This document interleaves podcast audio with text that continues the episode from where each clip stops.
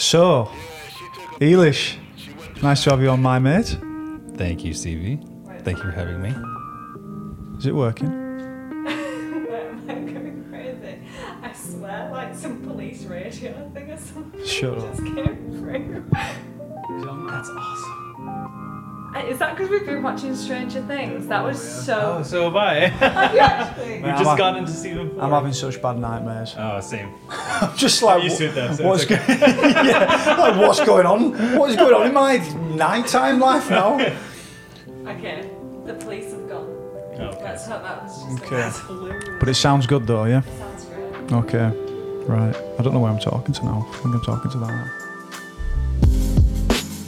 Welcome to the Mentality Podcast. We're recording at the incredible Weetwood Hall Hotel Podcast Studio. This is a podcast that goes way beyond stigma. We talk about men's mental health and mindset. We encourage the type of conversation that will open you up to another way to live life, another way to see yourself and the world around you. If you are ready for that, you're in the right place. I'm Stevie Ward, and I'm an ex-professional rugby league player and captain. And now, I guess, I'm a bit of a podcaster, a speaker, actor, writer, entrepreneur. I'm still working all that out. But at Mentality, we help men take control of their mindset by teaching them to find purpose, resilience, and what I believe is the new success, inner peace. That sounds good. If you are that guy who is waking up to the fact that they need to do something different in life and the same old habits aren't working for you, it might be time to step up. If you want to start your journey with us, you can go to mentality.co.uk/coaching to join the best team you have ever seen.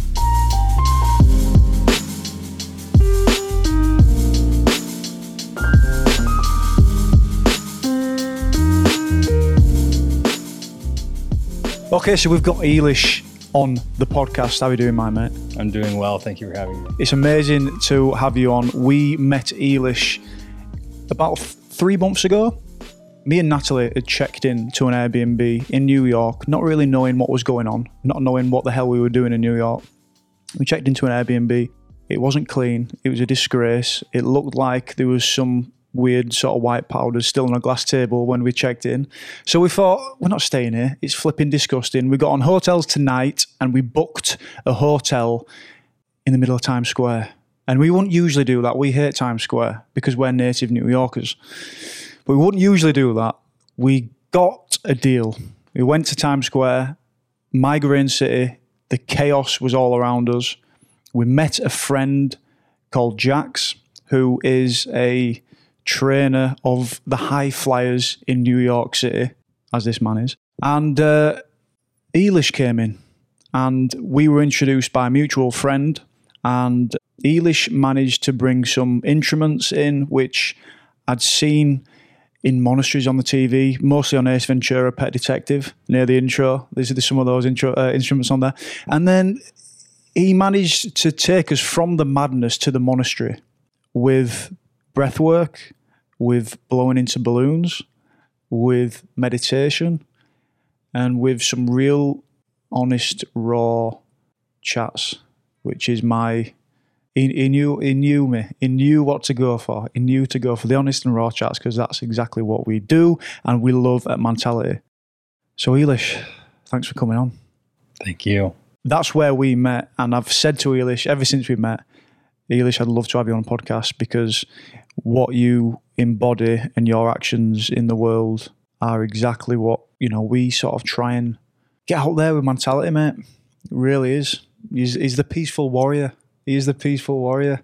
So Eilish, apart from my intro of our connection and those 2 hours in the madness of Times Square, could you tell us a bit about yourself? Could you tell us about your upbringing? You know, what was the ideals? What were the scenarios in your upbringing, your background, and yeah. Yeah. Well, thank you for that intro. It's riveting. Yes. I forgot you were talking about me. Who is this guy? Yeah, like, wow, he sounds great. Well, I grew up about an hour away from here, actually. So I grew up in New Jersey in a little town called Summit, New Jersey. I moved around a little bit in the area, But yeah, I was born there to my wonderful parents who, and this is an important detail, were refugees from the Vietnam War. So as you could imagine, that starts to mark my childhood. Yeah. So my parents were fairly traditional Vietnamese people. So my upbringing was in many ways very challenging. Two completely different cultures and no skills to be able to manage them. Yeah, I mean, my childhood was... Normally I have a lot to say about it, but it was pretty intense. It was pretty intense. I grew up very poor. My parents were... struggled a lot financially when I was growing up. So we started out living in Section 8 housing and relatively poor areas. And my father eventually found his way going back to school. Oh, no. I'm so sorry. There was a really loud siren going. Could you still hear him? Though? No, it's not the siren. It's like an actual radio frequency. Like, we're going to catch some zombies from shit. Let's listen. It only comes up at random times. I'm so sorry. You were just talking about that. And it... All good. Is it through there? Can you hear it? No. I'm just like, I've never had that before. It's not that, is it? No, it's definitely. It's like, yeah, we've got a. Da, da, da, da, da. Oh, sorry about that. But I'm like, I don't know if it's coming through these or if it's like going to be on the recording. It's the most random because this isn't like a. It's not like a picking up radio frequencies, right? No. What is going on? I mean, it's a good job you've listened to it because. But maybe it's not even gonna be. Maybe that's not even going to be on the recording. Fillings in your teeth? Is it me? This is so bizarre. We might just have to say, like, on the podcast, guys, like, we were just picking up some police interference. Some external mic picking up some clear audio from some radio or TV frequency. Cool. Oh, my God, let's go fight crimes! We can postpone this. All we're going to do. The city needs us. So what do we do then? Does it say what you do if you get it? Just stop. But we've never had that before, but I guess always where you've recorded podcasts, there's not police everywhere. LAPD, NYPD. NYPD. No, it's in... What's it? Do you watch Brooklyn Nine-Nine? Of course. I love it. Love that show.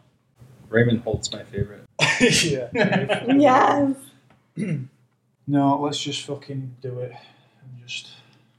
Well, if not, we can use that, the sound. Do you want to? I don't mind. If I hear there's a murder on the loose, I'll let you know. Yeah. Go. Sweet.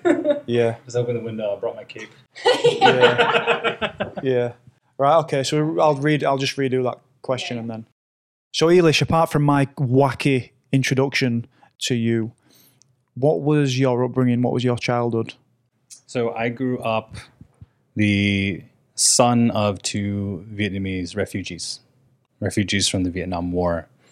I grew up about an hour away in Summit, New Jersey, in central Jersey, in that area. I could go into so much detail about it. It's funny because... Do it. Oh, my God. Well, started on a Tuesday. No. Well, I guess the relevant part to our conversations is that my childhood was, for me, really difficult because, you know, my parents had really, really hard lives. My mom especially, like horrifically difficult lives. And so I was a child who inherited a lot of that difficulty with knowing who you are, with knowing anything other than how to survive. So I grew up in a household to parents whose primary occupation was survival. You know, my dad left Vietnam on the day the war ended. His family followed a bunch of American soldiers to a fishing boat. And they took them on the boat and took like a 2-week boat ride over to Guam. So that's the kind of situation my dad was in. So my parents grew up with a lot of hardship. So they're very, very strict very adamant about financial security, making sure you're working really hard. Like, they had to fight their way just to kind of survive in America. Like, they came to America without knowing any English. So for them, that's all they knew was how to survive and just how to get by. So that was a lot of my childhood, was I had to do really well in school. I had to be really good at everything. I was constantly being compared to my cousins, to people around me. My parents placed extraordinarily high expectations on me and my sister too.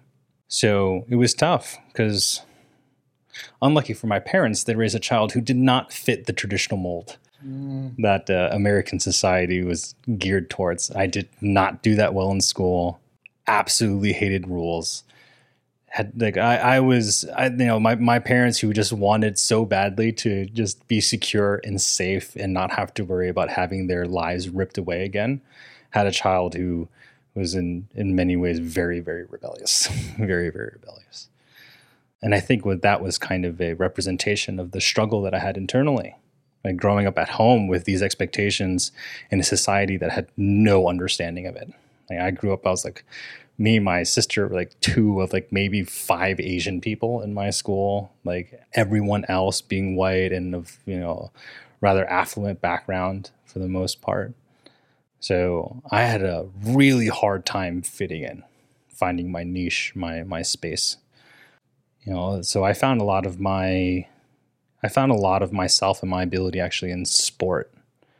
So I was not an academic kid. I learned, instead of actually learning how to study and practice really hard, I immediately, how do I lie my way through school? How do I fake everything so that I don't have to do this treacherous thing called reading and math? So you know, I grew up as a pretty good athlete, I would say. Started out playing baseball and then found my way to tennis, which was, I guess, where my first real solid identity started to form. I poured everything into sport and competition, whether it was physical sport or esports, because I also played a lot of video games. Is that where you got most of your joy and freedom from then, when you played sport? Like, can you remember many other occasions when you were younger? Did I get my freedom playing sport? No, I think in sport, I got the chance to feel like I was better than people. Yeah, so feeling, maybe right? Free from my own deeper sense of inadequacy. Because, you know, if you looked at my training regimen when I was playing tennis, which is my only real serious sport, actually, no, it's actually the remnants of it in every sport I did. Because my dad only knows how to work really hard. He's like, you work really hard and you be the best. My dad's the kind of person who came from absolutely nothing in Vietnam, playing soccer in the streets with their combined socks, playing barefoot, and then becoming one of the most successful network engineers in the world, right? My dad's like, you mean just become the best? Like, just be good at everything. Just do it. Just do it. You got to work really hard. Just do it. So, like, the way my dad trained me growing up, once he started to see I was getting really good, it was like, okay, minimum 4 hours a day during the week after school. Weekends, you're on the court all day. We're talking like 8-hour days, 10-hour days sometimes. So there was no freedom. Yeah, okay. There was no freedom, but I had the opportunity to be someone, which was, I think, why it was so important to me. That's big, innit, when you're a youngster, to like have that vision of becoming something, you know? Yeah, especially because I had such big shoes to fill. To myself, I was always, you know, on the surface, I felt like I was kind of like a big dog at whatever I was doing, but inside I was very horribly insecure. So I needed to be someone because my parents needed me to be someone. What do you think the insecurity was from? Oh man, I know, isn't that the question? We're going into because I've asked it about myself, you know, and it's something that I'm doing a podcast series with the Mentality Counselor and. You know, there's a possibility to go really deep and look into it, and it goes so deep. My goodness! But I'm like, is anyone free from it? I'm like, is it just everyone's going to have some sort of insecurities, and do you know what I mean? It's different tastes or variations, and I think if there's a possibility of being insecure, there's a possibility of being free from insecurity, to be perfectly secure.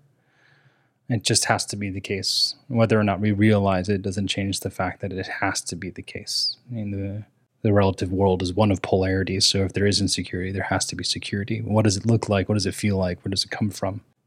Where does the insecurity come from for me? Immediately, I think about my mom's upbringing. My mom never knew her father. Her family was split up when she was really young. Her mom wasn't in the picture for a lot of her younger life. My mom started working when she was 5. She was scrubbing floors and cleaning houses to get 2 meals a day and a little bit of money to bring home to her family. She had a bunch of siblings, and they all didn't live under the same house. They got split up because they just couldn't be, they had to have other families raise them because my mom's mom couldn't afford it. And then she just eventually kind of split and did her own thing. So I think the insecurity comes from, is represented in that. My mom never had security from the get-go. She never knew a father. She never knew a normal family. She never knew what it was like to have food on the table that she didn't have to work for. She only ever knew what it was like to have immense responsibility and no room for error. So my mom struggled, and she had a lot of horrible things happen to her. So I can only imagine. I mean, I don't even need to imagine. I know that's where a lot of it comes from. I think my mom had to fight really, really, really hard just to survive. And to this day, my mom is the kind of person that still lives that reality. And to the outside world, she is the most loving and giving person ever. And she is. But the darker side of that, it's a necessity for her. It's her identity. It's the only way she ever knew how to be someone. Only way she giving. Knew, yeah. Only value she had growing up was to be the provider, the problem solver. So if we try to answer the question from, I guess, a spiritual bent, something a little bit more beyond personhood, it's a disconnection from who you are. Not knowing the truth of who you are. And how can you know who you are if you came out of the womb and already had labels and roles placed upon you, right? You have to do this and do that. And any time that you have, which is very little, you all kind of feel bad for taking because like, oh, that means I could be doing more to take care of the people that I have to take care of. Yeah. And my dad was very much the same thing. So, I don't see myself as anyone separate from my parents or anyone before me. So when you ask me the question, where does the insecurity come from? The tip of the iceberg is my parents' lives. And then the rest of it is everyone else's life before them, is where they came from. It's just like mapped on those tactics and grooves, I guess, in how they live their life and how they've learned it and repeated it and behaved it again and again has been mapped onto you. Yeah, that's the reality I came into. If everyone has their own model and map of reality, the child is born in the intersection between their parents or their developmental figures in society and everything like that. So that was the track that I was born onto. Yeah, I want to dive into that, but I think it's going to come a bit later. The tennis then. So you didn't feel free playing tennis. You felt... There were times I couldn't. Okay, so I don't want to paint too black and white of a picture, but there, tennis was a time where I could feel really good, feel really accomplished. So though from one perspective there was no freedom, there were times when the conditions were right, when I could feel as if I was really, I was really limitless. I have memories right now just kind of flashing through my mind of times on the court where when I was in my element, like the thing that I was really well known for was my feet and then my serve. So when I was on and I was just there, just usually by myself with a hopper of balls, and my dad would be like, hey, don't come home for 2 hours. Right? Don't even try to come home before that. And then stay longer if you can. I would just have a bunch of hoppers of balls hitting serves. And then when I was on fire, that was, I guess you could say, was my big taste of freedom. It wasn't even competition. I was terrible in competition. Yeah. Like my coaches would tell me that they would get calls from all the college coaches asking if I'm still a head case. Yeah. Because I was like the best practice player, one of the best practice players from the group of people that I played with. But as soon as you put me on a court with an umpire in the chair, it was like I had never played tennis before. Yeah. Right. It's like all of a sudden the court got really small and the ball got really small. Right. But yeah, there were times where I really did feel free and accomplished. And why do you think when the umpire came about, you felt smaller? Why do you think that is? Anyone of authority that was there to judge me. Okay. Right. Like my parents, my dad got banned from my tennis tournaments by my mom because if I made a mistake, staring down at you. Yeah, he would just look at me. You can be like, I could just like feel, oh, what's that feeling? Oh, yeah. Dad's looking at me. Something on me. There's something on me. My dad would look at me and then he would just nod his head. Right. So anything that would remind me that there was a chance that I could fail. Mm-hmm. Anything that would remind me that there was a chance of losing. I think that got tied up a lot with feeling alone, being kind of forced to face the fact that I'm not good enough at something. So when those stakes were on the table, it was very hard for me to perform. Very hard for me to perform. I would choke like crazy all the time. I would be doing really well, like up, 6-2, 5-1, and still somehow lose. Well, tennis is so like clear in terms of performing well and not performing well, like in rugby you can sort of merge into a team performance and other people can drop the ball if you like, but in tennis literally it's just you. The points are so clear, faults, there's a word fault embedded in the game. And I can see how playing tennis you can almost get in your own head. Like Nick Kyrgios, he doesn't get in his own head. He just puts it out there, doesn't he? And he just shows everyone how he's feeling, what he's doing. But I can see in tennis how confidence can just falter and diminish over 2 or 3 sort of points. Yeah, yeah. It's for me, for who I was, it was a very, very hard situation to be in. Yeah, and limitless. You said you felt limitless at times when the pressure was off, when people weren't watching. How did that feel? Oh, you feel like Superman. Yeah. You feel like, you can almost feel that there's a future for you. Mm. Yeah. Right? Because for me, it was like, that's going to be my ticket into the future. I wasn't good at school. My parents wanted to be someone in finance, some kind of high-level business person, a doctor, a lawyer, anything like that. I knew I wasn't going to make it doing that. But sport was the one thing I knew I was the best athlete in my entire family, right? And my dad was the best athlete amongst his siblings. So I was like, oh, not only was I really good at that, this is the only way I can keep up with my dad. Mm. You feel a lot of pressure to keep up to your dad's sprint into hard work and achievement? There's a part of me that does feel that.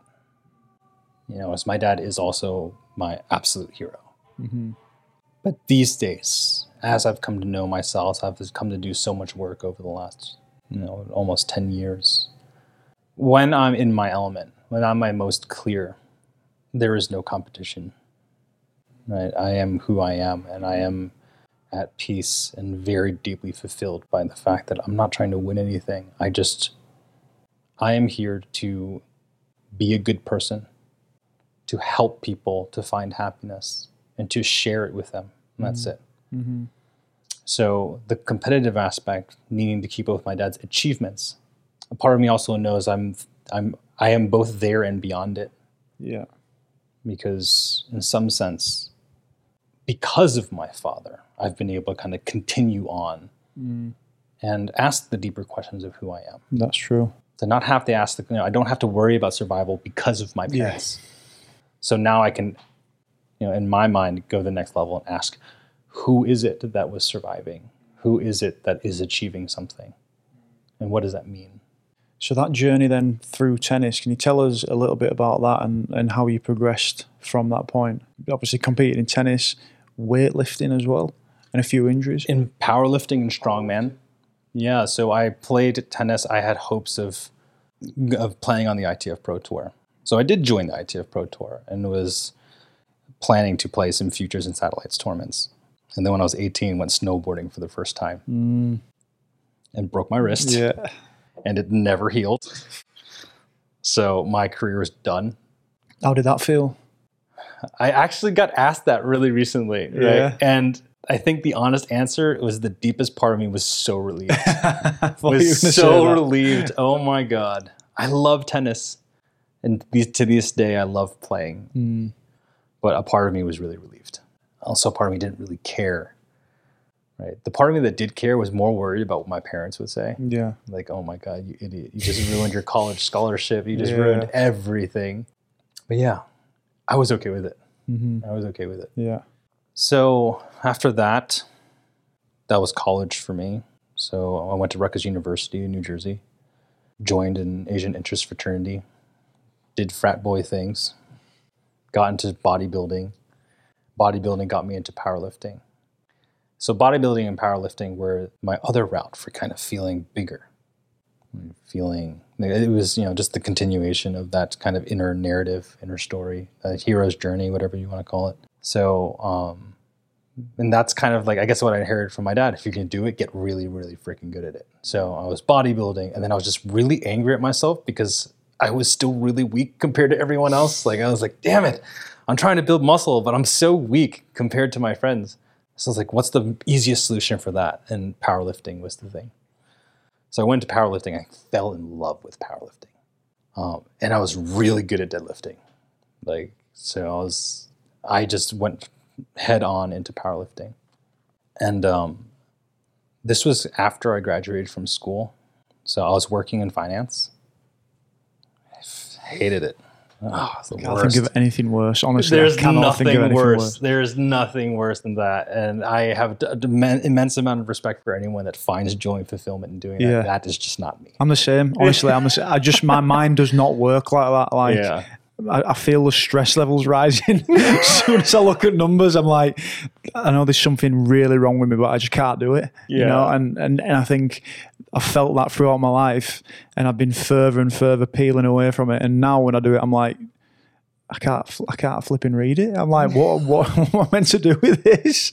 What am I meant to do with it? Yeah, it was it wasn't my thing. So I didn't have the motivation to do whatever I needed to do. I remember I ended up in Southside commercial real estate. And I remember my supervising brokers. I got that job through a friend, and my friend vouched for me. I was awful. I was so awful. He was having me go through, I don't even know, just stacks of properties. And I had to input them and get all these information. And I was just where do I copy paste all this from? So I would go online, get the information, copy paste it, and then next thing you know, I got fired. But before I got fired, probably happy about that as well. Oh, I was really happy about that because that was actually when I started getting back into powerlifting. I was getting into bodybuilding and powerlifting, so I was really excited about that. Yeah. So at the time I got fired, I was actually in control of a bunch of my coworkers' fitness and nutrition. I was writing their programs. I was spending more time writing their programs than I was doing my actual job. So that's obviously why I got fired. But then that's when I had the idea. And I was like, okay, I love powerlifting. I love bodybuilding. I know what it's like to train really hard. Right? I might not study hard, but I know for a fact that no one outworks me in the gym. Right? Like, that's my element. You can't beat me there. So I was like, I had a fraternity brother who's a really, highly attained personal trainer here in New York City. I spoke to him. He's like, yeah, I'll get you a job at the gym that I work at. It was at Equinox on 33rd and Park. So I told my dad, I remember getting off the train. I was like, Dad, I got fired. He just looks at me. He's, what? It's like, and I think I want to be a personal trainer. And he goes, what? And then he laughed. He thought it was a joke. So he was like, okay. Fine. Go be a personal trainer. So he thought it was going to be one of those situations where I was going to go in for 2-3 weeks and realize it was a stupid idea. He tried to convince me. He was like, what about your financial security? You're not going to make a lot of money. And then he was like, all right, fine. And then here I am now, almost 10 years later. And Yeah, just about 10 years later. But yeah, so I went into strongman and powerlifting. And that was where, again, I was really good. And then, you know, with that drive to be better and better, I started dipping into steroids. So that made me even better as a powerlifter. There's going to be a lot of people who are, that might know me that are listening to this and now realizing that during that time of my competition, I was juiced to the gills. Good honesty, right? It's coming out now. That's what we like. That's what we're all about here. So I got, you know, it was such an important thing for me to be strong. It was another, again, it was the thing that I was really good at. Like very few people at that time could put more weight on a bar at my body weight and move it. Tell us what the weight was. My best ever was back in about 2015. I was 190 pounds. I deadlifted 725 pounds, squatted 650 pounds, and bench pressed 365. Yeah, so... We're just going to talk all podcasts now about personal training and how to get to that weight. Jesus. Yeah. Oh, you get to that weight by being out of your mind. Yeah. Out of your mind. Nowadays, it's not very impressive. Nowadays, that there are natural powerlifters half my size that are moving way more weight. But anyways, at the time, that was my thing. It's impressive for not in it, I think. Oh my God, I'm happy when I lifted 25. Yeah. We just got light, you know? Yeah. But yeah, that was my life. That became my next obsession. And so strongman and powerlifting, I was competing. I was doing really well. I became a very successful personal trainer in New York City. And then... I don't know really when it really, really began, but then I got injured really badly and had to stop training for 2 years. I remember it was the last squat session before a big competition of mine. Had sponsors, they were ready to be, they're going to be at the competition, expecting me just to scout me out. And then my last squat, supposed to be easy, it was 601 pounds. I was supposed to be able to hit that for like sets of 6 to 8. I only needed to hit one rep. Got into the bottom and then pop, pop, pop. 3 pops. And then I just collapsed into the weight. And I didn't feel any pain. Right? So I was like, let me try that again. Right? So I put the weight back on the bar. So obvious to try that again. Yeah, right? Like, I'm not dying. There's no bleeding or no bruising. Yeah. And my hip kind of feels good now. But it turns out because the tendon tore. So the tension I was feeling beforehand was just... Don't need it. Get rid of it, you know? Right? Went for it again and finished it. Done. And then I was out for 2 years. And that's when the next phase of my life began. But that was sport for me up till then. That was my place of accomplishment. That was my niche. That's where I felt like I was like, okay, this is where I was meant to be. This is where I'm really good. And I know I'm really good. And... I'm better than most people there, so I'm safe. Safe from feeling like as worthless as I did inside. So when the hip popped, how did you feel? Scared. Yeah. I was scared. It was how I should have felt with tennis, right? Or how you would expect me to feel during tennis. I was like, oh no, my future. My future with this sport. You know, I felt so good putting in 4-hour workouts 4 to 5 times a week. And I was like, now... I couldn't even sit in a car, right? So how I felt was, I was devastated. Especially since it wasn't healing. It wasn't healing on any reasonable, like, you know, I've had herniated discs. I've sprained each of these ankles in the double digits. And there's always that trajectory. You know, it gets worse for a few days and it starts to get better. And you're like, okay, things are going to be fine. This just never got better. Yeah, well. Never got better. So, yeah, I was devastated. So you mentioned that was your obsession a little bit earlier. Do you feel like you need something to be obsessed over? I as myself or people in general feel like need to be obsessed? You set over? Like yourself. Like I think it's something that I think I need a target. You know, and you spoke about your upbringing. You spoke about your work that you'd put into the tennis. You know, you were doing 4-hour days on the court, and then you had this other avenue to go forward with. And I'm asking because I'm in a position where I'm working out what's next for myself.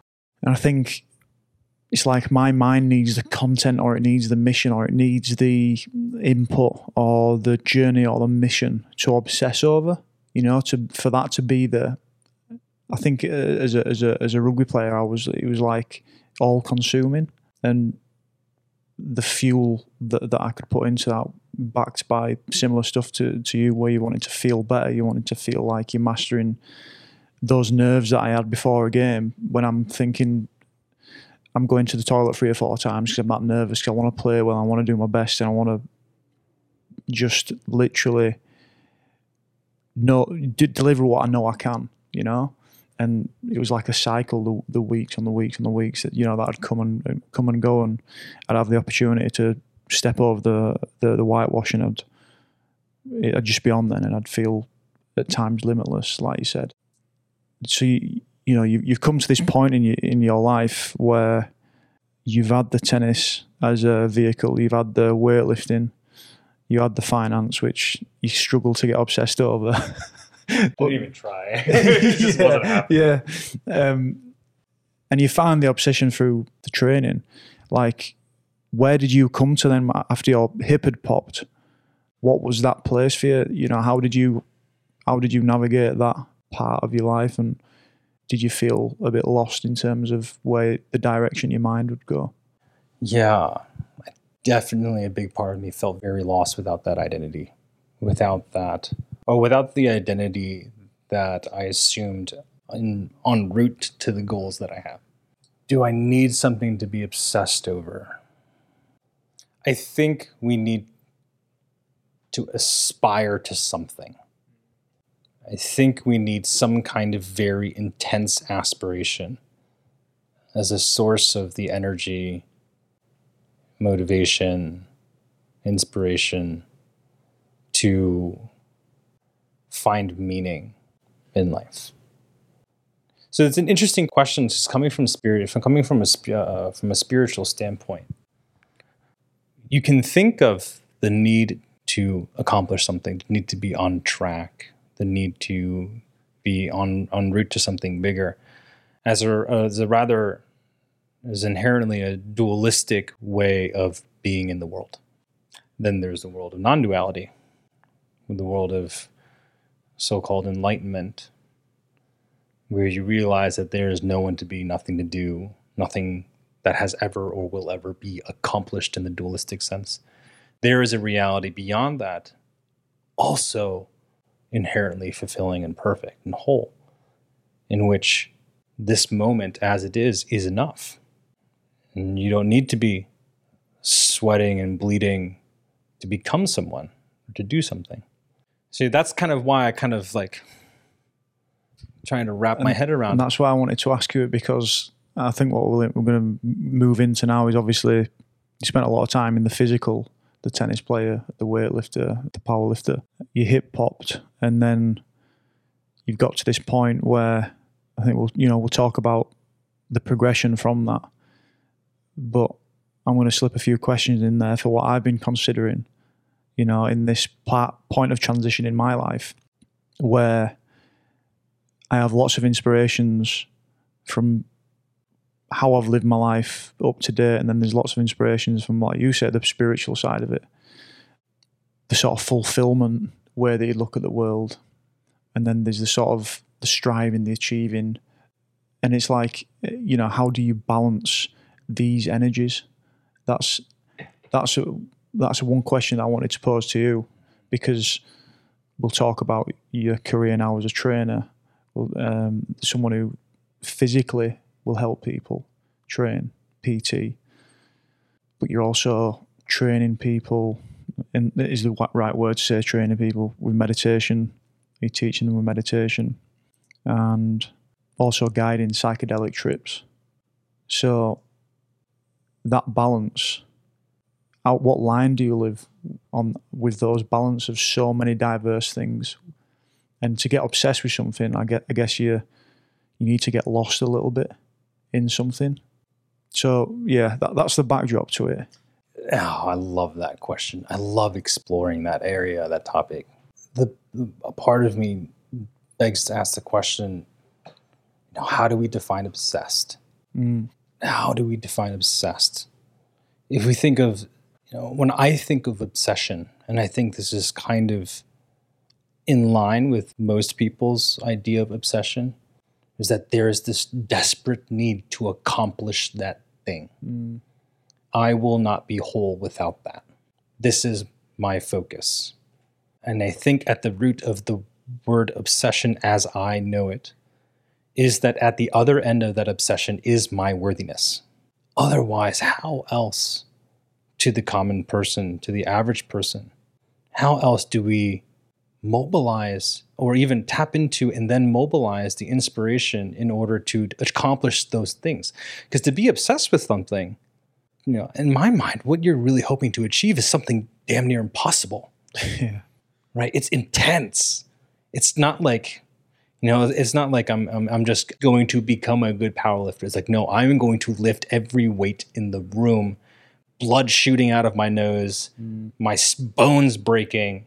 That's what I want. I want to be the best at what I do. And the only way to accomplish, not the only way, but the probably the easiest way to accomplish that is to, the only way you can really do it is if you believe at the other end of that path is your inherent wholeness, your ultimate fulfillment.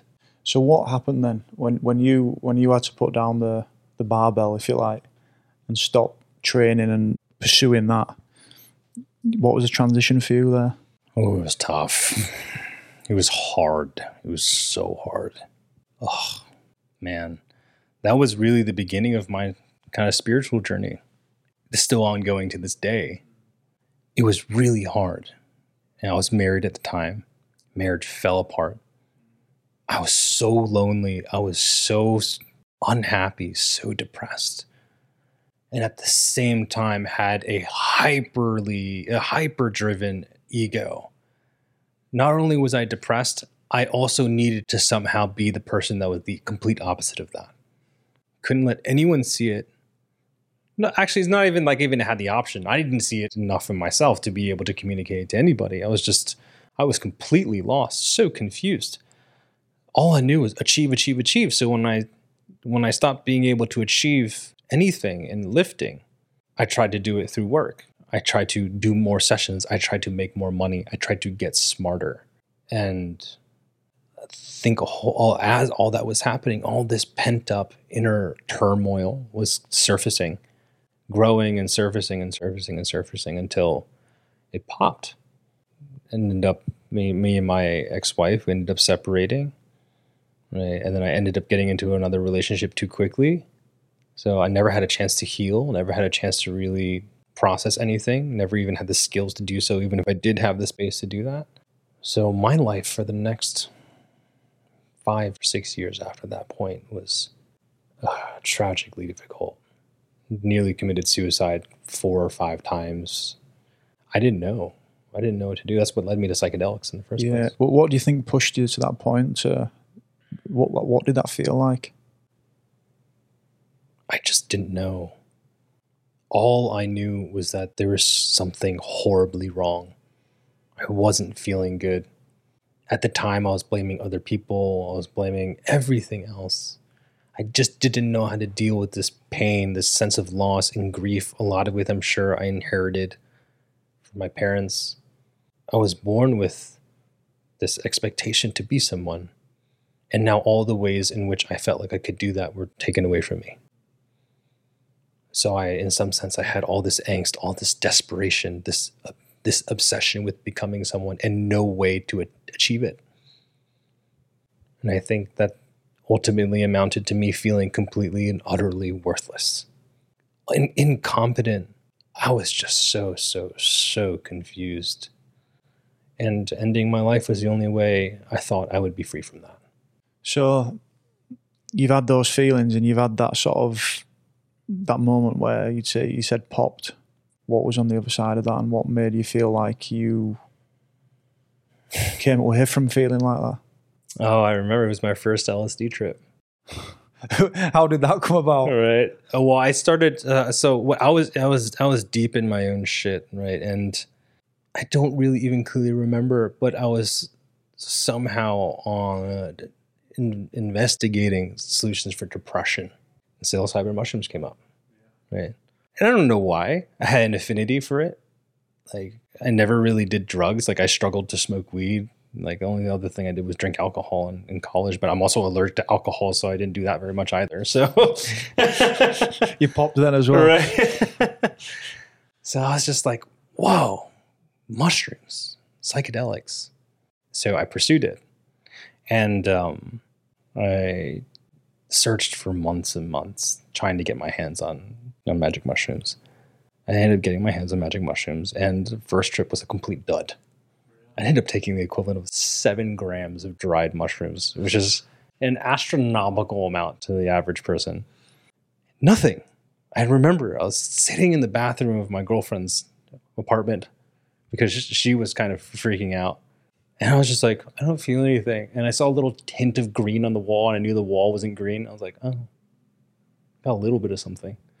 But that didn't quench my thirst. I was like, no. I just didn't get it. I didn't get it right. So I ended up getting my hands on more mushrooms and then LSD at the same time.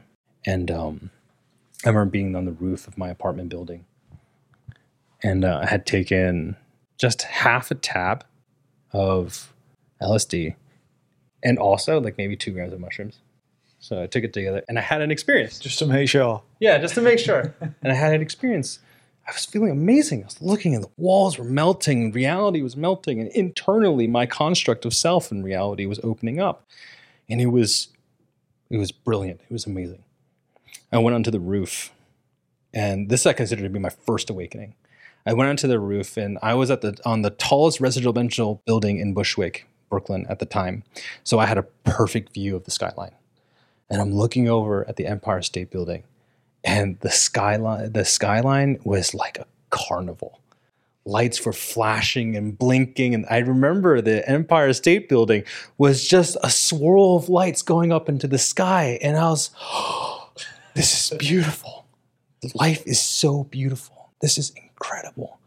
And then I had this very profound experience where I became spontaneously aware that I was perceiving the universe. I became aware that I was aware of life happening. And then in my mind's eye, what ended up happening was from every other sentient being in the area around me, from every window, from every person on the street, I saw a spotlight coming from their eyes, coming from these windows. And it was like a movie projector. So it was projecting something onto this universe. And each person's projection ended up opening up to my entire visual field. So we were all contributing our own perceptions to the universe.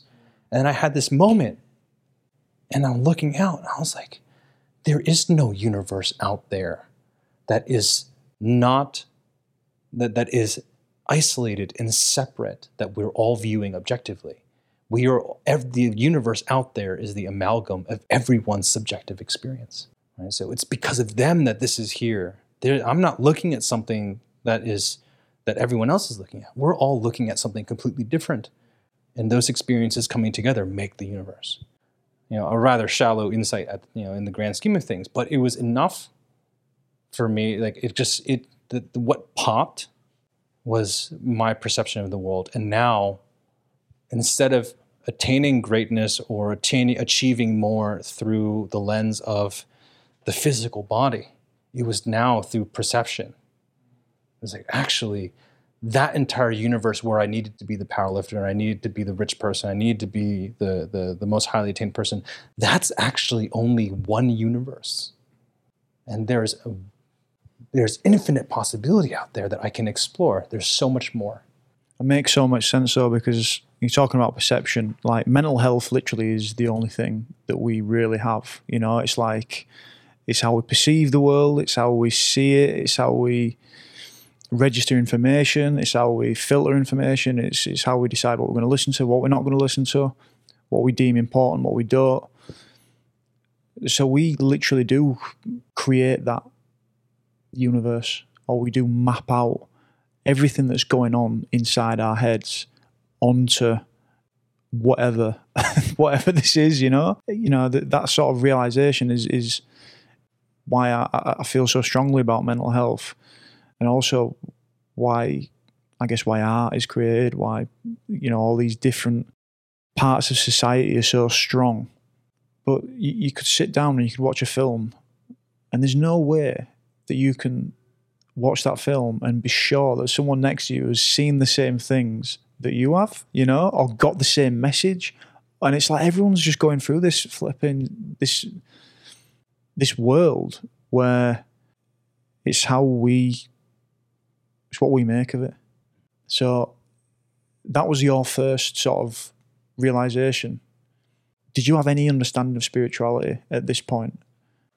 I had a little bit, you know, naturally, if you end up in the same area as psychedelics, you also end up in the same area as religion and spirituality.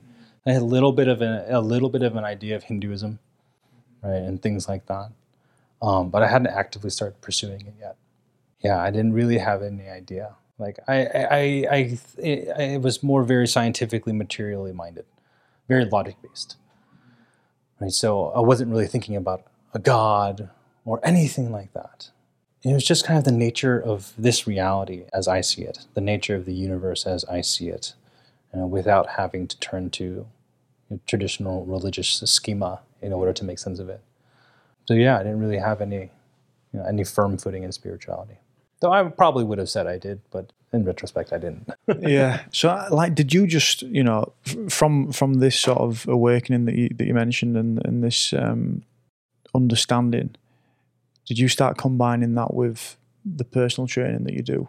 You know, because as we stand here now, we sit here now, you're a personal trainer. You take people on psychedelic trips and you teach meditation, but you've also gone and done a lot of meditation work yourself. What was in that decision to go and do that? What was the impetus for you to go and do that? So for meditation specifically, I came to meditation specifically as a way of being able to explore psychedelics more. That was, I think, that was my vehicle for being able to go deeper into the psychedelic experience. So psychedelics really came first for me, and everything's branched out of that. As far as how that integrated with the rest of my life and my career, that didn't really come intentionally until much later, maybe the last couple of years. Though I would, you know, was obsessed with it. I called it my unintentional and self-proclaimed mushroom internship, where when I started working with mushrooms, I tripped every week for a year and a half. Wow. Yeah, so I've got over 300 trips under my belt. And meditation was the support for that experience. So I learned to meditate, not in the way that I meditate now, but I learned some kind of practice of self-inquiry and self-investigation, internal exploration, some skills for that in order to navigate my psychedelic experiences more. You've literally switched worlds there then, haven't you? You've literally dived into another world. Yeah, like for a year, you know. Yeah, yeah. I had my reality and my understanding. You went traveling. Yeah. Totally shattered. Shattered my traditional way of seeing things, of understanding myself. And I've explored a lot of very crazy territory when it comes to the mind through the help of a lot of psychedelics at first, and then a lot through just straight sober meditation. Yeah, anything you want to talk about there? I could talk about the integration with my career, but it's not as exciting as the Maverick and my Maverick dive into. What was the progression there? So you know, you've done it every week. Yeah, it was every week, and then do more and more and more. So I ended up at one point taking close to 5 tabs of LSD, and then another point taking 10 grams of dried psilocybin mushrooms.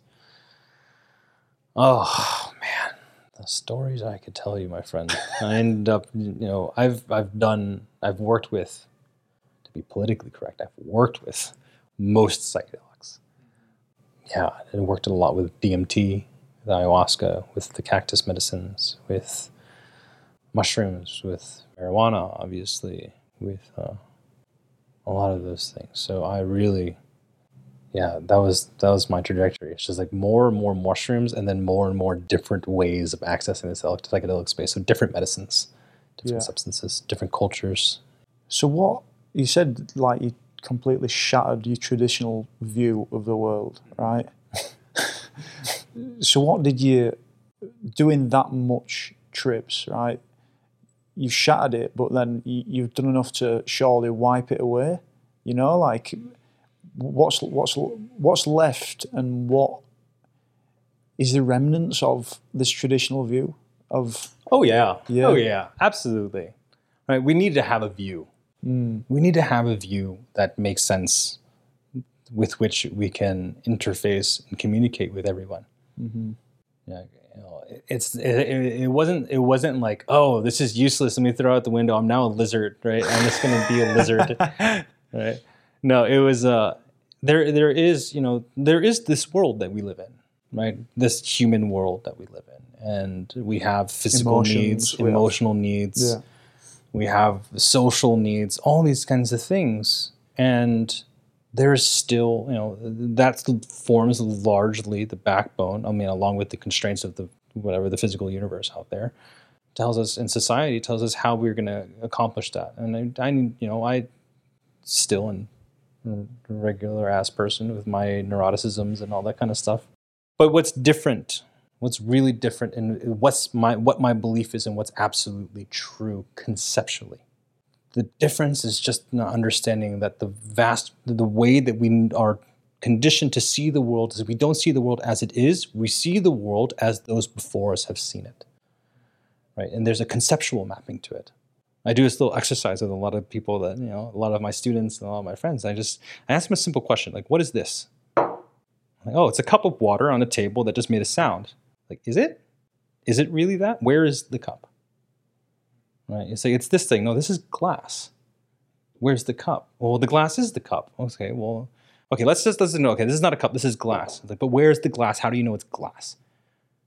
If we all had the consensus to call this a turtle, it would be a turtle, right? But where is the glass? Where's the cup? And I'm not necessarily saying that this doesn't exist, because it implies that this is inherently a cup, right? But it's not. It's holding down this thing that we also happen to call a, what is it? What do we call this? We say coaster. Coaster. Yeah. It's actually something that we put on a coaster, let alone drink a liquid from. No, it's actually something that I might throw across the room if I'm enraged. It could be a weapon, right? It could be a way of seeing the world slightly differently. You know, what's different is just my understanding that this is not a cup, but it makes sense to call it one. Right? It makes sense to describe it conceptually by its function, cup, holding water, because it's easier to drink water from a cup than from my hand. So that makes sense, right? So we, for ease, we call it a cup, we call it a coaster, call it a table. Does that blend into life when we call something a fuck up, or we call something, trauma? We call something anything. Anything. Call it anything. It's not it. Yeah. It's only that from a very particular standpoint. So the only reason why anyone would ever be a fuck up is if the person who sees them is capable of seeing someone as a fuck up. That concept has been ingrained for them. But if you've never been told what a fuck-up is, if you've never used those words, if they don't even have the concept in your culture of someone being less, someone being a complete error to society, then the response to that's a fuck-up is, what's a fuck-up? Yeah, yeah. What's that? What does that mean? So I try to live more from that place, to integrate that understanding. That this is not a cup, but a cup is what I call it.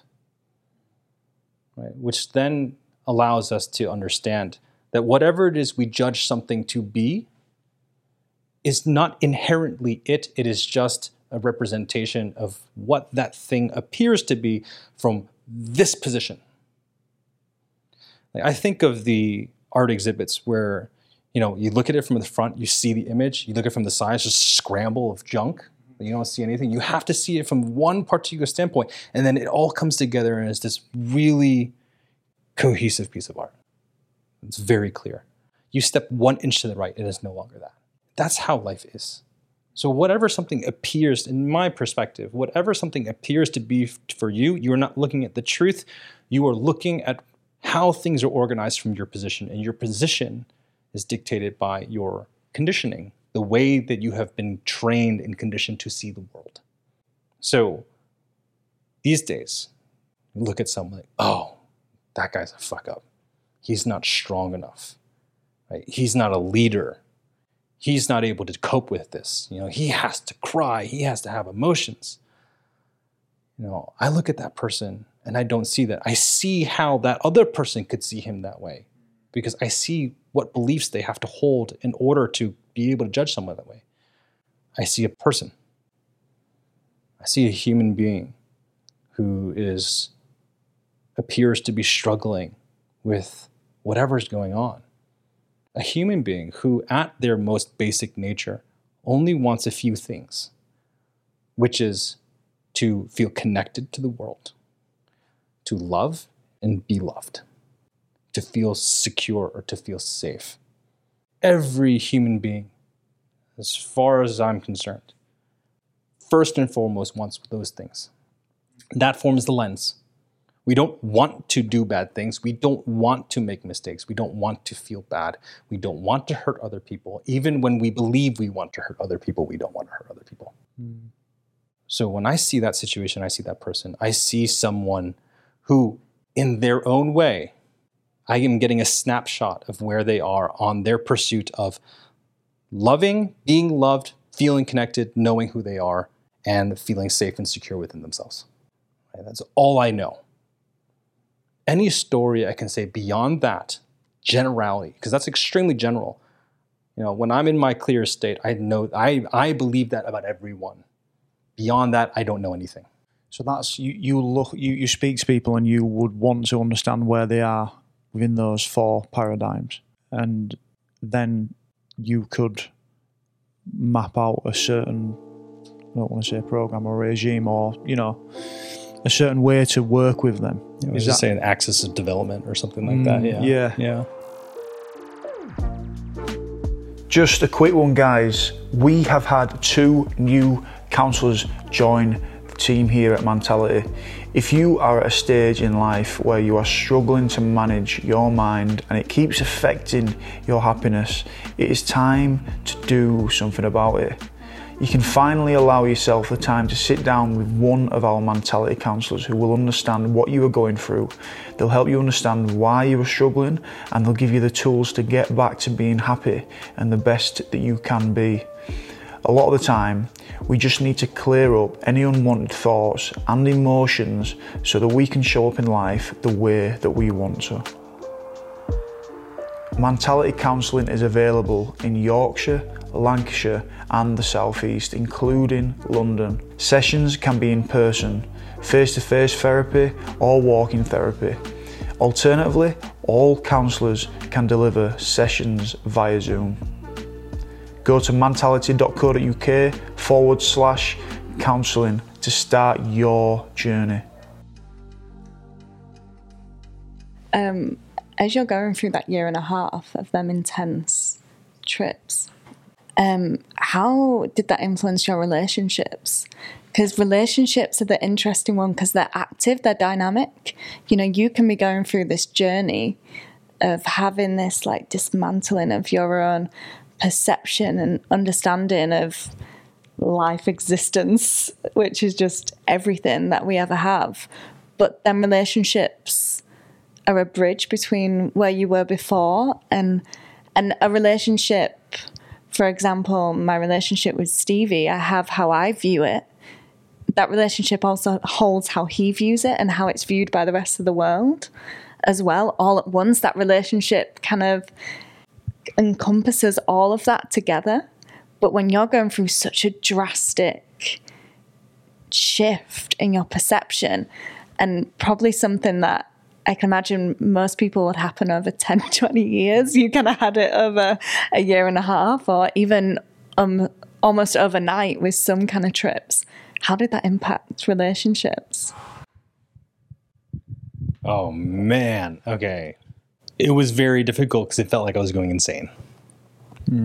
I felt like I was going insane. Like I was having all these insights about the universe and about the reality. This is not real. This is not real. None of this is real. Not really knowing what I meant by that either, but the way I saw things was changing so much that I was starting to derive fulfillment and find energy in things that just people didn't even relate to, had no contact with.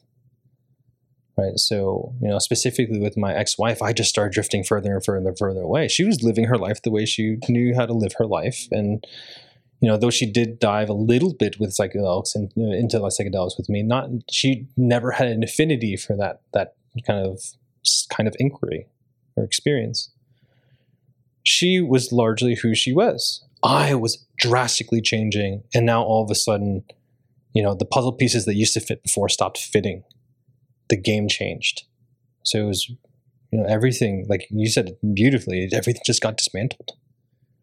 Right. I didn't, you know, part of me was like, all I wanted to talk about was how all the things that destabilized people. Like you think you are who you are? Who are you? Right. Who sees from behind your eyes? Right. I have seen a world that exists overlaid on this that is nothing like this. Right? This is not really the only thing that's possible. So how did it affect my relationships? It started to change them drastically, just by nature. Right? You know, the relationship is like a constantly changing thing that is not something necessarily like we initiate. The relationship is what it is. Right? You know, the relationship between me and you exists because you exist and I exist, not because we have decided that there's a relationship. Mm-hmm. So as I was changing and as my perception is changing, the relationships were changing. So my universe, my world, my worldview, the people within the world, all of that started to change. But I didn't have the maturity of the insight to recognize that. So something just felt very wrong. Right? At the same time, it was so exciting. It was so fun. Right? Because I got to spend 4 to 6 hours on a weekend completely by myself, just navigating this insane thing we call reality. Because that was really started to where I started to open up and flower and blossom. It was like, now I want to talk to other people about it. So I was trying to talk to other people about it. And then they just look at me as like, you're nuts. You're absolutely nuts. So it made relationships very difficult. Yeah, it made relationships really difficult. Because then it started to confuse my relationship with myself too. So now, what am I? Right? Yeah. Did you make new relationships? Is that when you turned towards meditation and spending a lot of time in the monasteries, because they might have been on that wavelength that you were? Well, no, I didn't really, and that was the problem. Like, I was still trying to go exist in the life that I came from, being a completely different person. And even when I did find the relationships with people that were a little bit more resonant with me, I was still such an avoidant person. I couldn't really be vulnerable with them. So it's like where I was uncomfortable, and then where I needed to be was also uncomfortable because it was unfamiliar and it was different and it was asking me to be vulnerable. So when did you get this surgence to teach meditation and let other people to explore what you've explored? When did that happen? I guess I can say it happened whenever I found that there was a way to actually bring it in. I became like an evangelist meditator. I was just like, you gotta try it. You gotta meditate. Man, like imagine how much better your fitness would be if you meditated. You gotta try it. Everything gets better. Everything's improving. So I guess it started to happen because I was talking to clients about it. Right. My clients were really, very unprofessional and inappropriate. But my personal life started to blend with my work, my professional life. So I started talking a lot to my clients about all these things. And then at some point down the line, someone wanted to learn how to meditate. And I started, trying to help them. And when it came to offering psychedelic journeys for people, it started, when I started tripping with my ex-wife, with my current girlfriend, it started with them. And then started to talk to other people about it. And, I had developed such an ego around it. I was like, oh, man, I know how to do this. Like, there's a right way to do it. And you're probably not going to find it if you just take mushrooms, right? There's set and setting and all this kind of thing. You have all your affairs in place. So then that's, I guess, where it started. So someone wanted to trip with me. And I was like, okay, let's go through preparation. Let's do it my way. Mm-hmm. And then had some pretty profound experiences with other people. And then it just kind of naturally progressed from there. Was there a point, you're obviously still training, personal training people physically and in the gym. So was there a large part of that where you felt really inauthentic and faking it? And then did it transition into a place where you were bringing more of your personal into work and we're known more for offering this wide variety instead of just the physical, you know, sort of upping the weight on the bench press and, you know, trying to get leaner and, you know. I think there was a point, well, it was authentic up until the point where it wasn't. So it went from being my authentic way of being in the world. I was very authentic there. That was my pursuit. That was my truth. That was what I wanted for the world and for myself. And then it became inauthentic. Just personal training, just helping people to look better and get stronger. That started to be really uninteresting to me, right? Because, you know, because of my injury, I started diving into very, you know, alternate paradigms of thinking about the body. I started studying what's, an institute called Postural Restoration Institute. I met a mentor, a friend that was teaching me and helping me to expand my way of understanding myself, because he was the only person, they were the only people that were really able to introduce a way for me to recover my hip. It went from just straight general strength and fitness the way I was doing it to now being piqued, inspired by my injuries to start to look at the body in a different way, which was perfectly coinciding with me looking at the mind and reality in a different way through psychedelics, through meditation.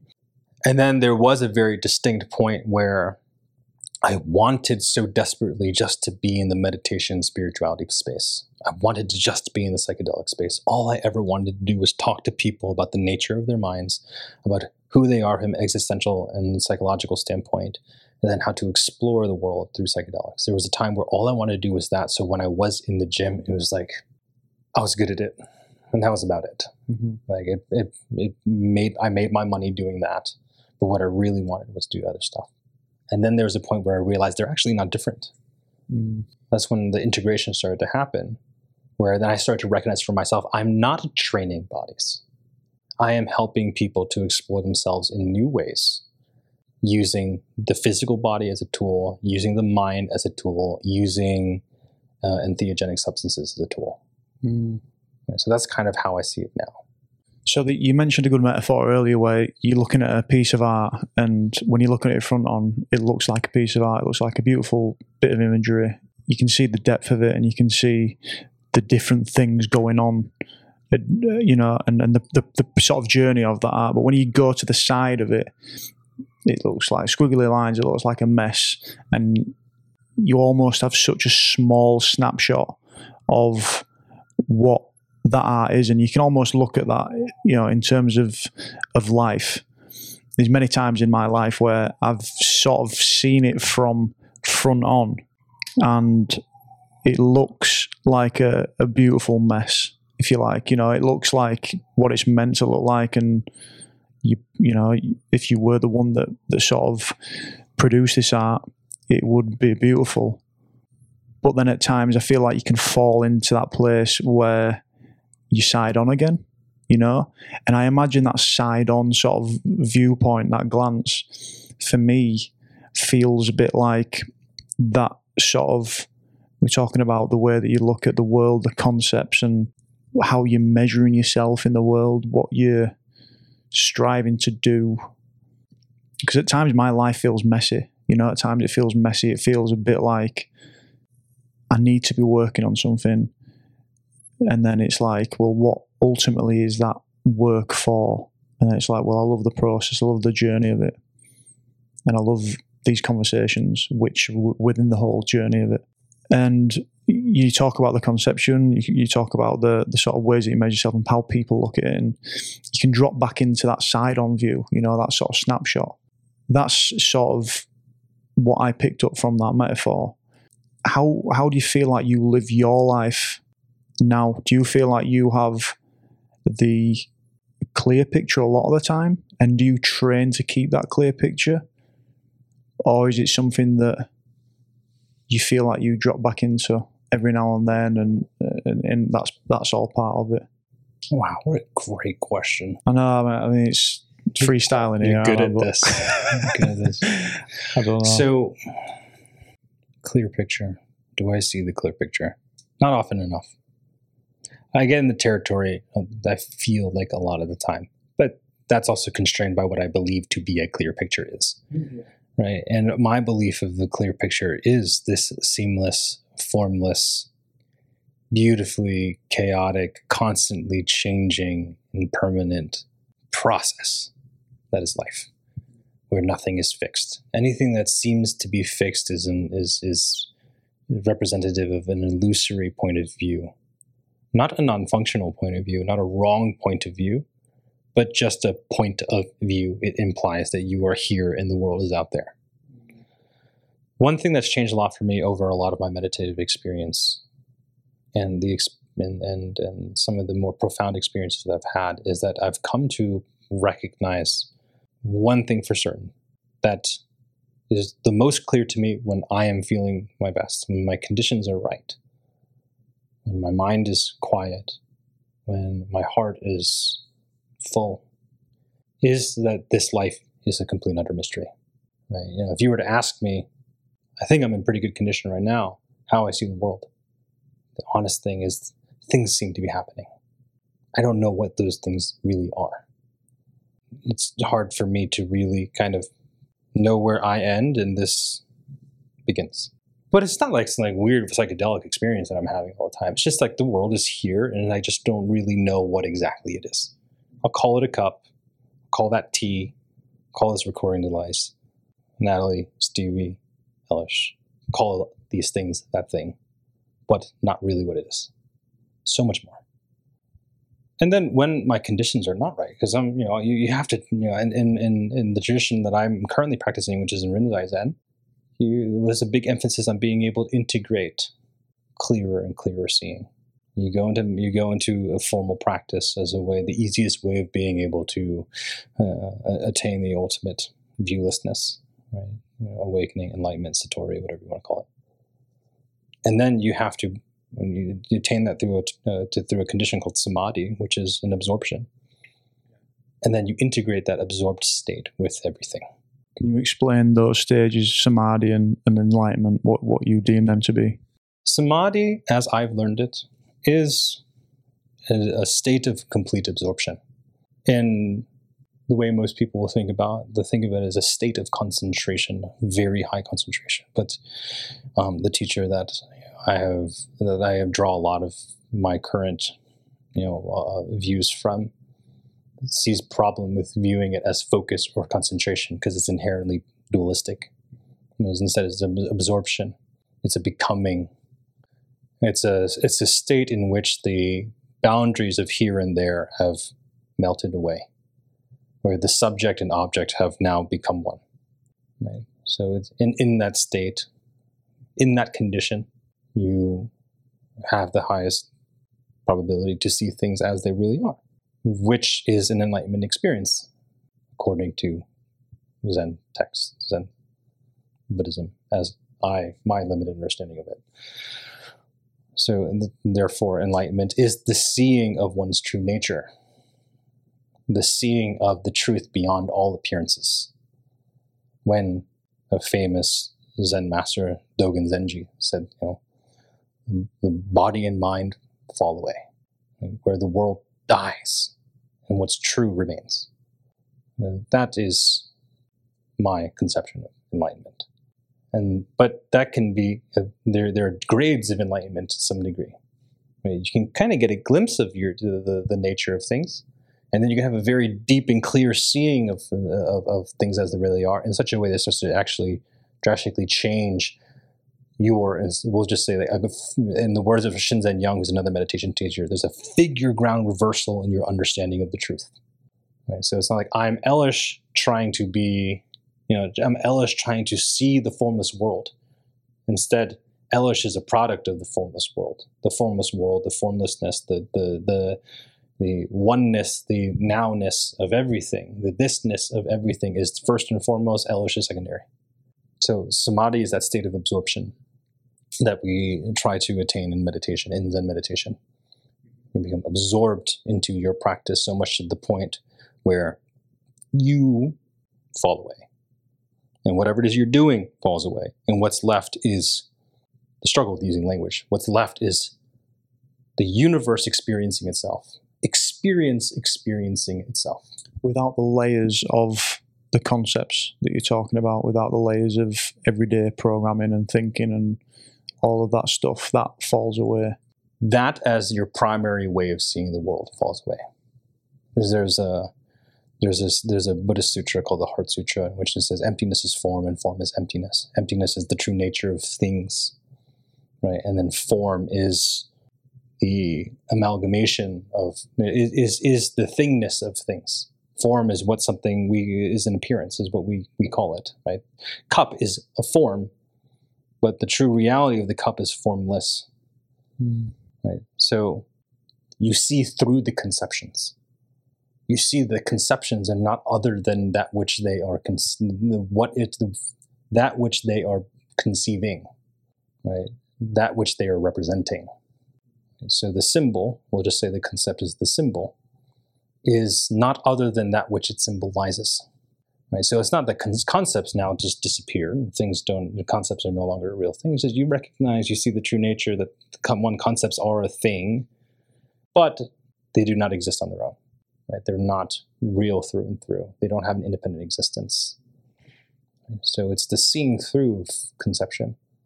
The state of perfect samadhi and clarity is a state of minimal, or maybe we could even say zero conceptual holding. But in reality, how it's exercised in reality is to recognize that when concepts do arise, what they naturally do because of the mind from which they come from, we recognize that the concept is not true. So what sort of problems do people come to you with, and how do you see the change or the transformation when you work with these people? Pain. These days, more kind of psychological and existential pain, but in general, pain of many sorts. Existential meaning? Pain and their understanding of who they are, the suffering of not knowing who you are. So we can say more spiritual pain. Like existential, spiritual, maybe interchangeable. Is that coming up against trying things and trying things and trying things and realizing that it's not the answer in terms of maybe achieving? And how do these people? What's the output of not knowing who you are?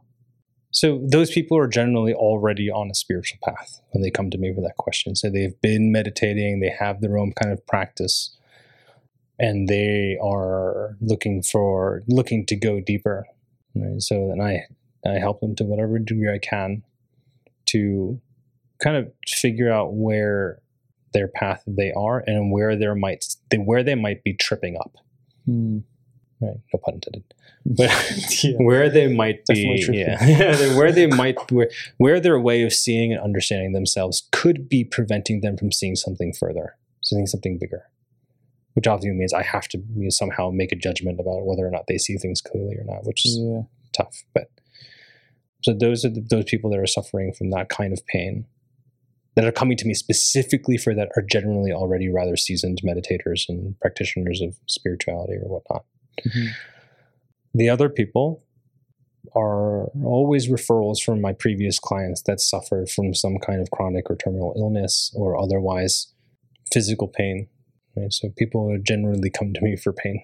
Mm-hmm. Yeah, and then how I help them just completely depends on where they are. Not everyone meditates. I don't push anyone to see the world in a way too drastic from their own seeing. Mm-hmm. Right? Because from my standpoint, going the path that I went is not necessary. Mm-hmm. Right? I aspire for enlightenment, but no one else needs to. Is that your mission now? Not mission, but aspiration? I would say so.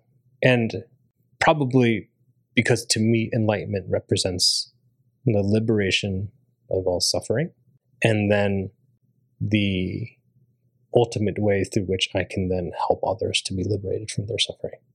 Mm-hmm. Right, so I guess you could say that's my goal. My goal is to, at this moment, my goal is really to end my suffering. Whether I call that enlightenment, I don't know. But yeah, because I spoke a little bit about it. Just dealing with chronic illness for the last almost a year. Yeah, getting to points of where I just don't know what's going on, and a lot of people don't know what's going on. Mm. Like for me, I've finally gotten to a point where at times I can really sit down and I don't know what I want other than to stop suffering. And I don't care what it's going to take. I don't care if I have to sit on a cushion for 6 hours a day. I don't care if I have to friggin' drink chicken broth for the next year. I don't care if I don't care how much I have to suffer if it means I won't suffer anymore. Are you alluding to your chronic illness that you've had specifically, or also mental suffering as well? All of it. So there is also, for me, there is, you know, I think right now the chronic illness is really giving me motivation. Right? This very nonlinear and rather treacherous suffering that I've been going through is giving me a lot of motivation to continue on my already rather deeply ingrained spiritual path. So that existential angst I have to really know who I am is now being bolstered by the chronic illness. So they're kind of motivating and fueling each other. And how do normal goals look like for you? Do you set normal goals? Yeah. Well, I'm not very good at it. Like I said, I don't really fit into the traditional mold. So goal setting is something I know I need to get better at. Mm. The goals that I do tend to set are very lofty. Mm. Right. But fortunately, I'm crazy enough to actually like... you just throw caution to the wind and go for it. Yeah, yeah. You know, if you set the direction, you'd be going that way. Yeah, right. Like for me, you know, the goals that I set are not as actionable as I think they could be.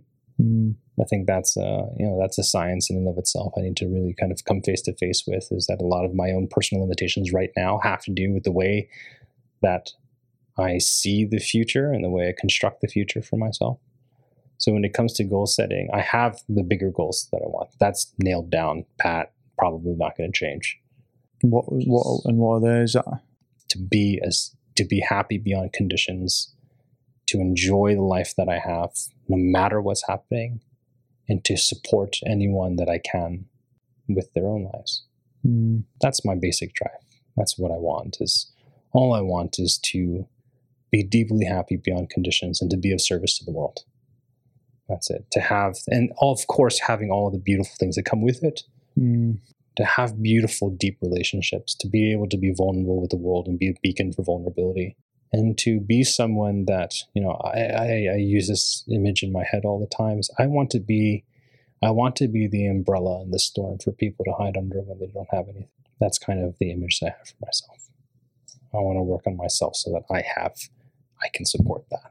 I can hold the umbrella up to the rain, and those who need it can come under, and we can have a good time. Yeah, yeah. Before you go back on your path and you go on your own journey, right? Let's have a good time. Let's at least feel safe together, for at least one moment before you go.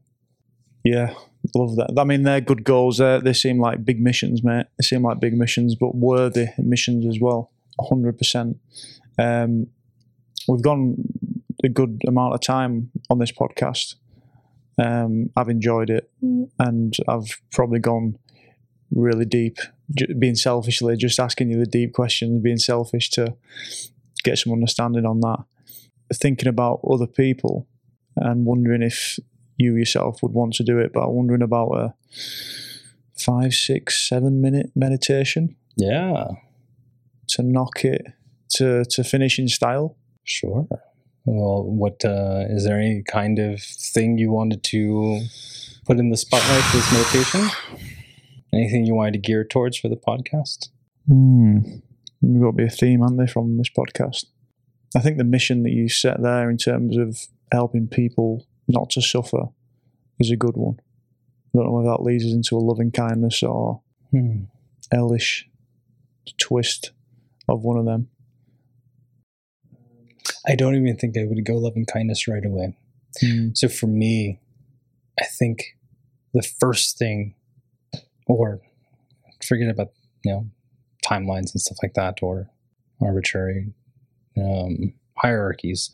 But one thing that we absolutely need at some point in order to, I believe, realize truth to whatever degree we need it to suffer less based upon our conditions, is the capacity to simply stop and pause and to be with things as they simply are and not necessarily have to solve the problem. We can't get stuck in the state of problem solving. We have to first be able to be in the situation so that we can understand what problem it is that needs to be solved in the first place, and have a place where we can then question our beliefs about what the problem is so that we can continuously refine and also have an opportunity to recognize that maybe there isn't really a problem. And it starts with pausing and stopping. Right. So just experiencing and saying, so I'd be more than happy to. I'm good for that. Yeah, I'm good for that. To offer that. So if you're sitting and listening to this podcast, I encourage you to get a nice comfortable position. If you're driving, drive. If you're doing anything else, just bring your attention to whatever it is that you're doing.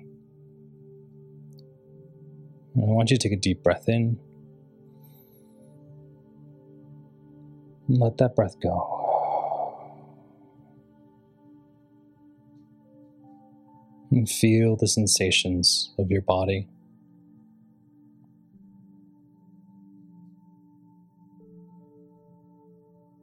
Feel the experience of sitting, of doing whatever it is that you're doing, before you turn to thought to know it. What is happening right now? If we don't believe any labels or any stories our mind creates about what's happening.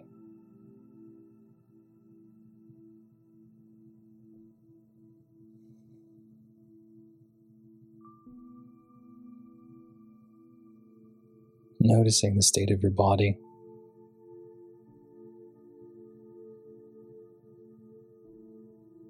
Is it in a state that you would call restless?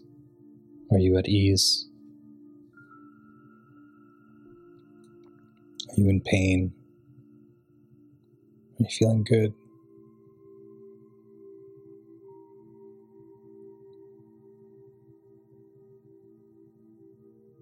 Is your breath slow and deep, or fast and shallow?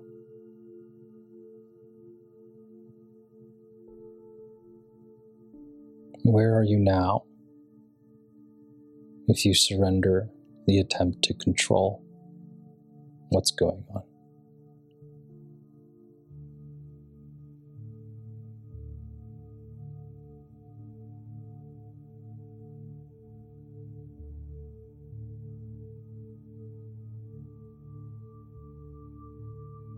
And what is going on if you don't need it to be any particular way?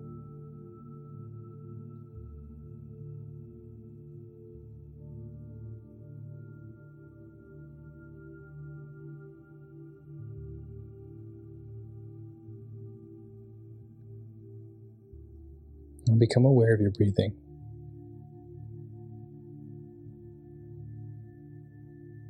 You can be aware of it at the nostrils, or in the chest, or in the belly, or all three. But bring your attention to the expansion of the inhale and the release of the exhale.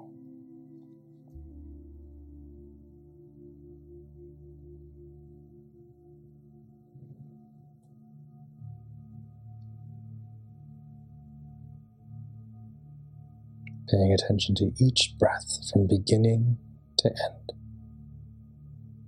and letting everything else that's happening to do so in the background.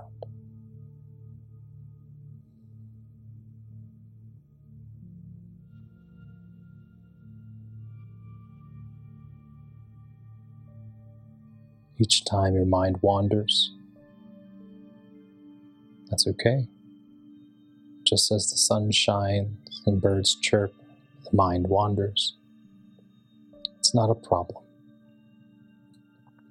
Notice it and then come back to the breath.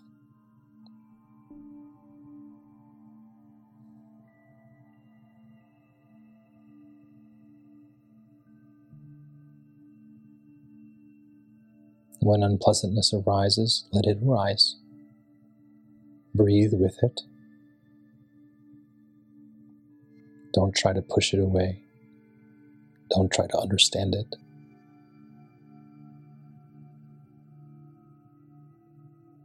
no need to protect yourself by putting it in a box.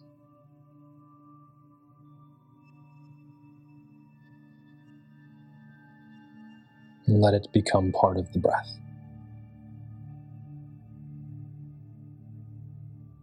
And if you feel pleasant, don't hold on to it.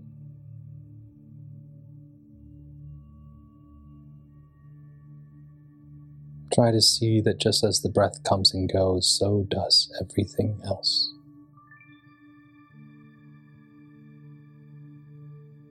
And in this practice, we are trying to simply let life arise and pass in its most natural way.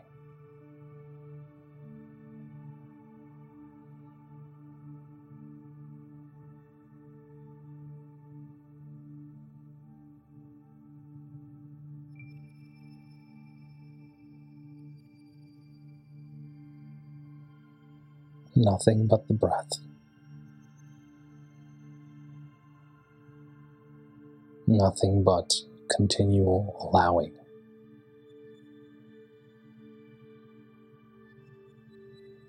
Allowing for things to be challenging. Allowing yourself to suffer, to struggle, and also to enjoy and to be grateful. Whatever is here, breathe with it. No preferences.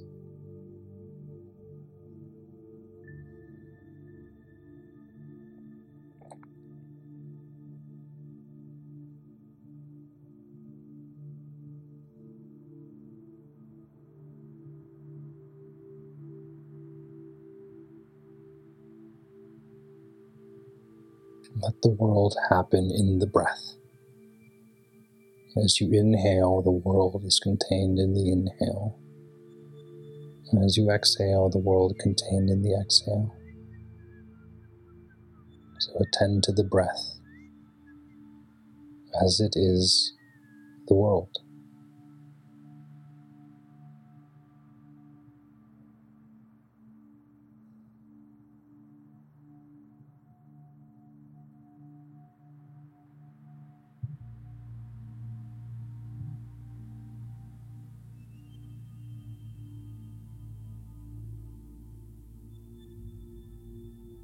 So ordinary. The feeling body, hearing, seeing.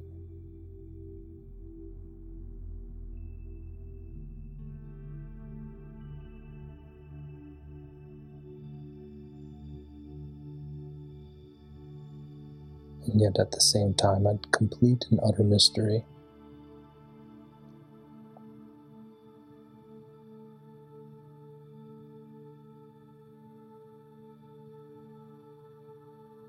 What is this?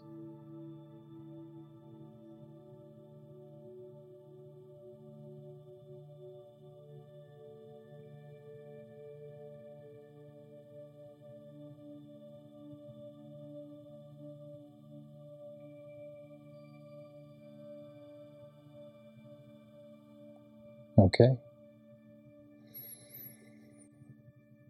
So they come back to.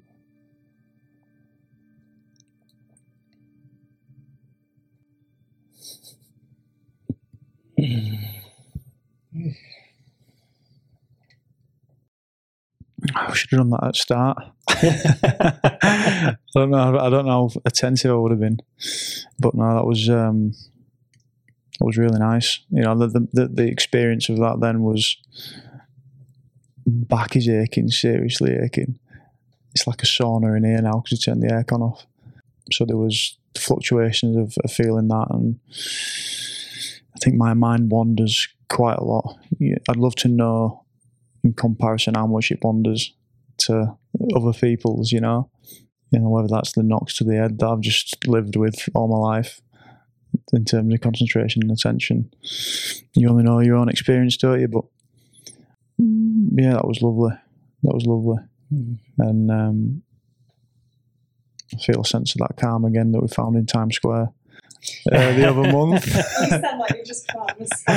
Yeah. Well, that's all it takes. You know, I don't even know how long that was, 7 minutes, 8 minutes, but... Yeah. You know, when you've had a massage and they ask you, like, how do you feel? Yeah. Yeah.